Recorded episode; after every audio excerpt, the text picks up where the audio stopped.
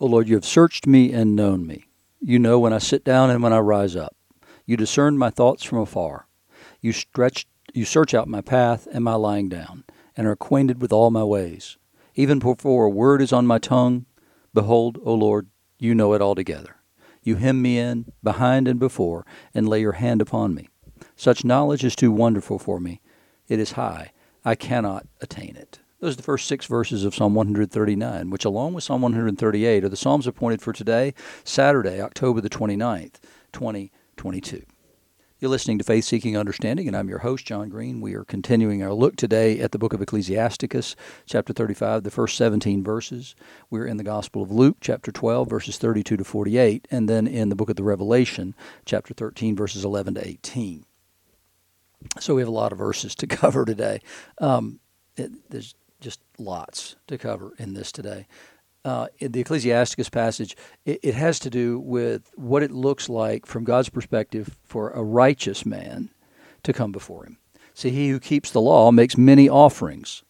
He who heeds the commandments sacrifices a peace offering. So if you if you keep the law, then you offer many offerings because the law requires many offerings. But at the same time, it's it's because you it's not because you're making sin offerings, you're making other kinds of offerings to the Lord.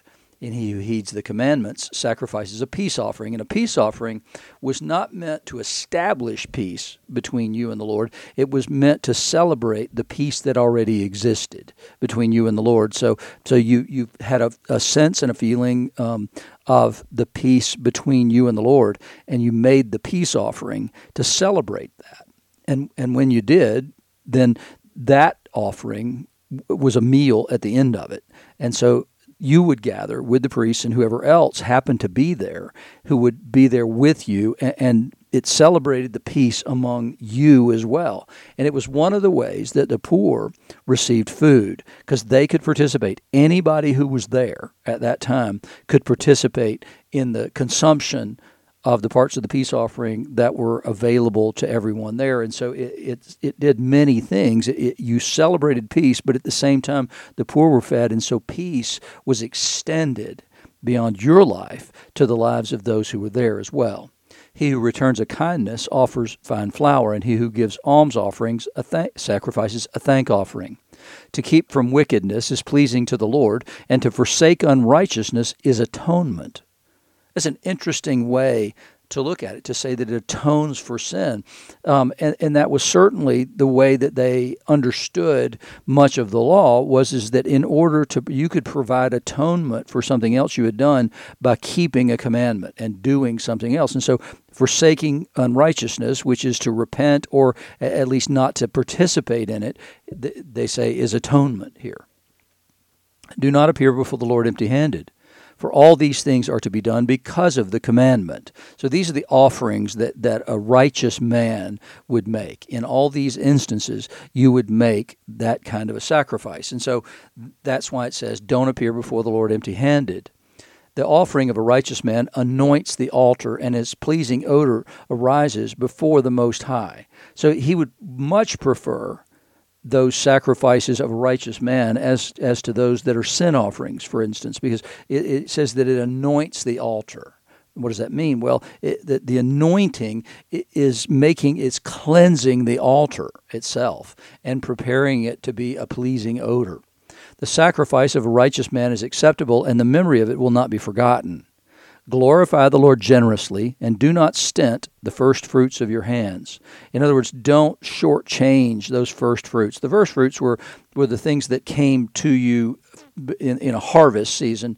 Uh, the first things that you that you brought in from the harvest would have been those, and, and there would be a tendency, or at least a temptation, let's say, to stint in those things, to to hold back some of those first fruits because it had been a while since you had had the fruit of the vine. Everything else would have been dried at this point. And so th- there would have been temptation to consume some of those things, but no, you were supposed to give those to the Lord. With every gift, show a cheerful face and dedicate your tithe with gladness. In other words, don't begrudge what you're giving.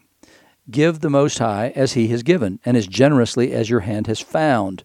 For the Lord is the one who repays, and He will repay you sevenfold. So, in other words, if you react towards Him in such a way that, that you recognize that all I have comes from Him, and you give with a cheerful and glad heart, then, then it's acceptable to the Lord. Don't do it as a matter of obligation. Do it as a matter of joy and thanksgiving for the recognition that all that you have, including what you're giving to Him, is only because He has made it possible for you to receive. Don't offer Him a bribe, for He will not accept it. In other words, don't go eh, eh, to the to the altar and say, "Well, I'm going to give Him this. I'll give you this if you'll do that for me." you know and, and so your your expectation is that that God wants something or needs something from you or that he greatly values something you're offering to him and therefore he'll do something for you because you gave him something of value he doesn't need anything he doesn't need you he doesn't need me if, if, if I weren't here, somebody else would do whatever it is for the kingdom that that I'm doing. And the proof of that is, well, I won't live forever. I, am replaceable, and I know that. Don't offer him a bribe, for he won't accept it. He doesn't need it. And do not trust to an unrighteous sacrifice, for the Lord is the judge, and with him is no partiality. He will not show partiality in the case of a poor man, and he will listen to the prayer of one who is wronged. He, he doesn't observe the station of the person in life no, he's, he, there's only one question that matters: Are you a righteous person? And, and as Christians, we know it, it's only: Are you um, Jesus's? Do you belong to Him? Do you love Him? Are you covered in the blood of the Lamb? And are you following Him? And so it, it has nothing to do with your station in life, whether you're poor or great. And He has no special preference for either of those two. he will not ignore the supplication of the fatherless, nor the widow when she pours out her story. In other words, that, that nobody is truly fatherless and nobody is truly a widow because there's one who cares and there's one who will provide. Do not the tears of the widow run down her cheek as she cries out against him who has caused them to fall? He whose service is pleasing to the Lord will be accepted, and his prayer will reach to the clouds. The prayer of the humble pierces the clouds, and he will not be consoled until it reaches the Lord. He will not desist until the Most High visits him and does right justice for the righteous and executes justice. You know, it's it, judgment. I mean, and it's it's interesting that last passage there, the um, prayer of the humble pierces the clouds. That's a wonderful thing to hear. That the prayer of the prayer of the humble pierces the clouds, and so we're encouraged to be humble. But what does it look like? And that's the rest of this. He won't be consoled until it reaches the Lord. He's going to persevere that humble man is going to persevere, which sounds presumptuous that he's going to persevere in this until it reaches the Lord. And he won't desist until the Most High visits him. That that's not we, what we typically think of in with humility, right? But it sounds like the the widow that Jesus talks about, who goes to the unrighteous judge, who, even though he's unrighteous, will give her justice because she continues to plead to him. And he compares the Father to that. And this piece right here sounds very much like that very uh, parable that Jesus tells of that widow. And, and so the humility is not something that says, well, I can't approach the throne of God. No, no, no. It, what it says is, is, is that I have a case to make and I come before the only just and righteous judge in the world, in the entire universe. And I make my plea before him because I believe in justice. it's, it's a powerful statement, and we need to recognize that about humility, that it's not what we would typically tend to try and think that it is with when Jesus remember yesterday he had he had talked about uh, the idea that you don't have to worry about anything if you seek first the kingdom of God and His righteousness, and all these other things will be added unto you. And and what He's trying to do is not promise you prosperity. What He's what He's trying to do there is get people to see you don't have to worry about everything. That you that you can trust your Father in the same way that I just explained about that humble man. Fear not, little flock, for it's your Father's good pleasure to give you the kingdom. Sell your possessions and give to the needy. Provide yourselves with money bags that do not grow old, with a treasure in the heavens that does not fail, where no thief approaches and no moth destroys. For where your treasure is, there will your heart be also. So he says he's giving you the kingdom. Is that enough?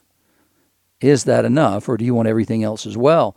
And then he, he says, Sell your possessions and give to the needy, which is exactly what he tells the rich young man when he comes and asks him what he has to do to inherit the kingdom of God. And he ultimately tells him, This is what you have to do.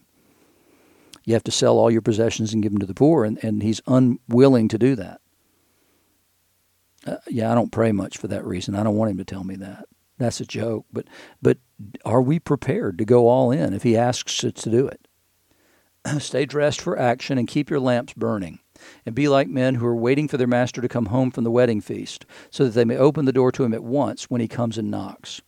So it's a matter of always being prepared and not knowing when the hour is. We have to stay ready to act when he calls us to act, whatever that might be. We have to be prepared to move when he says move. Blessed are those servants whom the master finds awake when he comes. Truly I say to you, he will dress himself for service and have them recline at table, and he will come and serve them. So, as a reversal of roles, he will so the master will so celebrate and so love the ones who were constantly prepared because it shows that they respect and they love him in order it, it, and that's the reason that they're doing this. I mean, it could be fear, but but that story right there that he'll serve them tells you exactly the opposite. And so Jesus is is laying out the contours of the kingdom and the way to please God in the same way that Ecclesiasticus passage did. If he comes in the second watch or in the third and finds them awake, blessed are those servants. So no matter how long he's delayed and how late the hour might be, they're staying awake and they're ready for action because they want to let him in. But I know this, but know this, that if the master of the house had known at what hour the thief was coming, he would not have left his house to be broken into.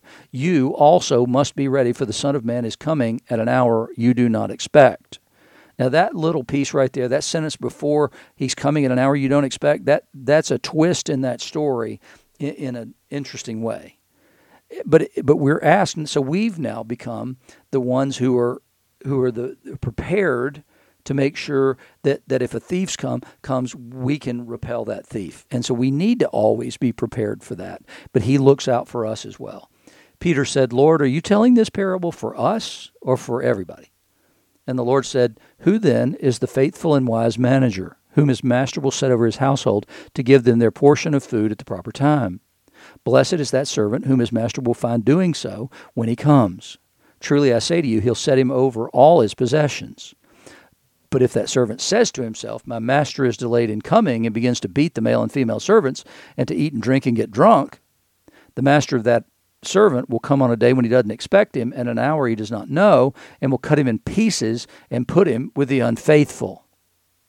So, in other words, what your character should be the same is what he's saying. So, so your character should be the same. You you won't have an opportunity to repent because you will have become so accustomed to a certain way of being that that the master's going to come back at a time you don't expect him to, and he's going to catch you doing exactly what you should not be doing, and there will be hell to pay for that, literally.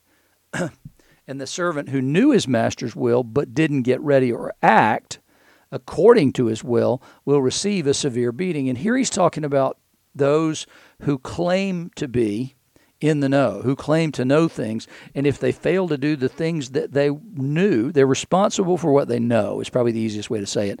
You're responsible for what you know, and the punishment is worse when you fail to act in accord with what you know. But the one who didn't know and did what deserved a beating will receive a light beating. So the punishment is more severe for those who know better. Everyone to whom much was given of him much will be required, and from him to whom they entrusted much they will demand the more. And so, if you want to think about it this way, if you want to look at the first couple of chapters of um, of Romans, for instance, Paul says you're responsible for what you know. So essentially, what he says is the Jews are responsible for a lot more. The Gentiles can't say they don't know anything. They, they can't pretend that they don't because they're the witness of creation. And so you respond according to what you know. And, and, so he's Jesus is making the same argument here that Paul makes in, in Romans 1 and Romans 2 and continuing and saying that all have sinned and fall short of the glory of God. But we're responsible for that which we know. Now, as a Christian, that doesn't mean you can choose to know nothing. Because if you take the name of Christ, then you have to follow him. And in order to follow him, you have to know him and you have to know his word. You can't just say, "Well, I, I live by the Spirit." Well, you know what? It's it's it's impossible to do that if the Word of God is available to you. So you can't say, well, I was ignorant of all those things when, when, when the answer would be, you had a Bible. Nobody kept the Word of God from you. So you need to be hungry for the Word of God. You need to be hungry to know more and more about Him. That shows something of how much you love Him. And it's just as simple as that. Christians who don't, who, who abandon the Word of God, who, who don't, who aren't in the Word of God, are, are something that, that is almost understandable, I think, to God, unless they live in a place where it's not possible for them to have the Word of God. But but there's not an excuse for any Christian in America Anybody who takes the name of Christ to say, "Well, I don't have time to read the Bible. I don't have, you know, I, I don't have any any desire for that. I, I'd rather hear preaching." No, no, because you can be led astray. If you have a Bible and you're not reading that and you're not in the Word of God, then there's something seriously lacking in your discipleship as well as your love for God. If you lack in your prayer life, then there's something wrong with your discipleship. You don't understand the relationship that we have with Him. We are to be constant in prayer. Sorry, I'm not fussing at you. If you're listening to the podcast, you obviously care about the Word of God. in the Revelation passage, you get Revelation 13, 11 to 18. Then I saw another beast. So we remember we have the one beast who was sent and given power and authority by the dragon. And now there's a second beast, which essentially is the priest for the first beast. It had two horns like a lamb, and it spoke like a dragon.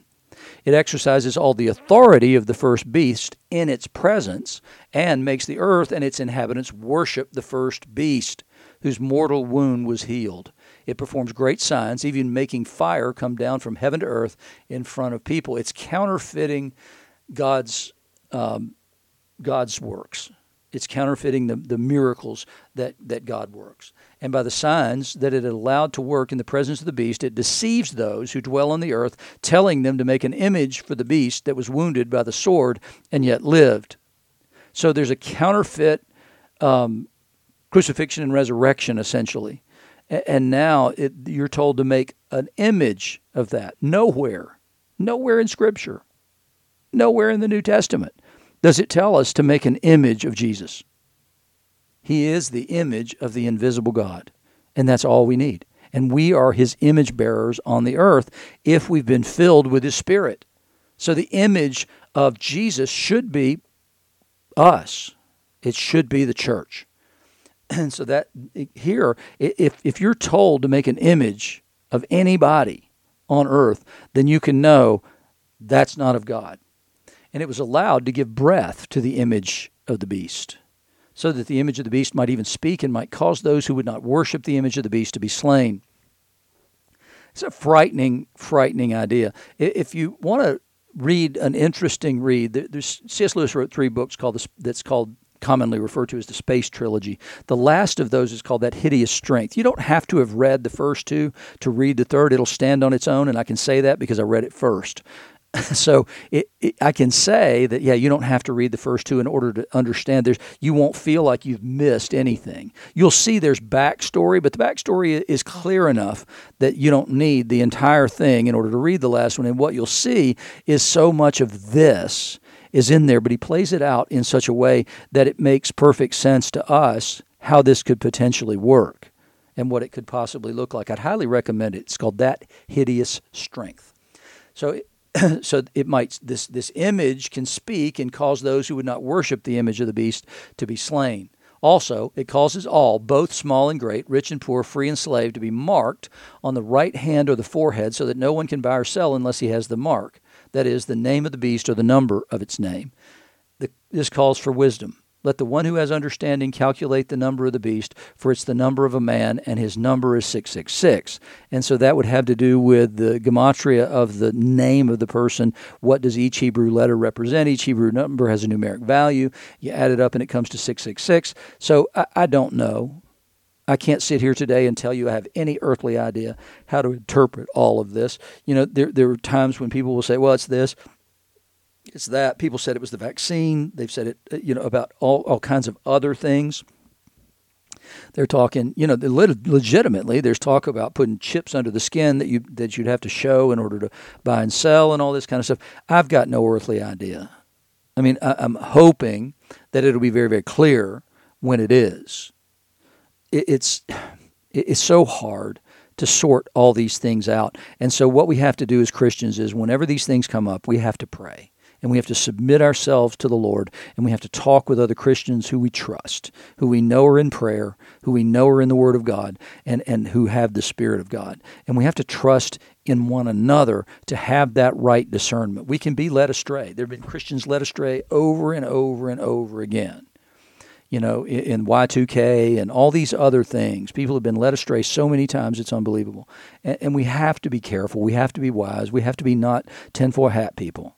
But we have to be wise and we have to keep our eyes and our ears open, and we can't trust everything we hear from the government or from any other place. It's just something we have to be very careful and very aware. We have to be prepared at all times, just as Jesus says. And if we stay prepared, then we, we can rest assured that He will give us the discernment that we need as Christians because He loves us so much. He wouldn't allow us to be deceived as Christians and, and taken away from Him. He loves us that much. But our way of showing that we love Him in return is to remain in Him and we abide in Him through prayer and, and uh, the Word of God, the worship of God, and the fellowship with the saints. And if we do those things, then we can rest assured that we won't be deceived.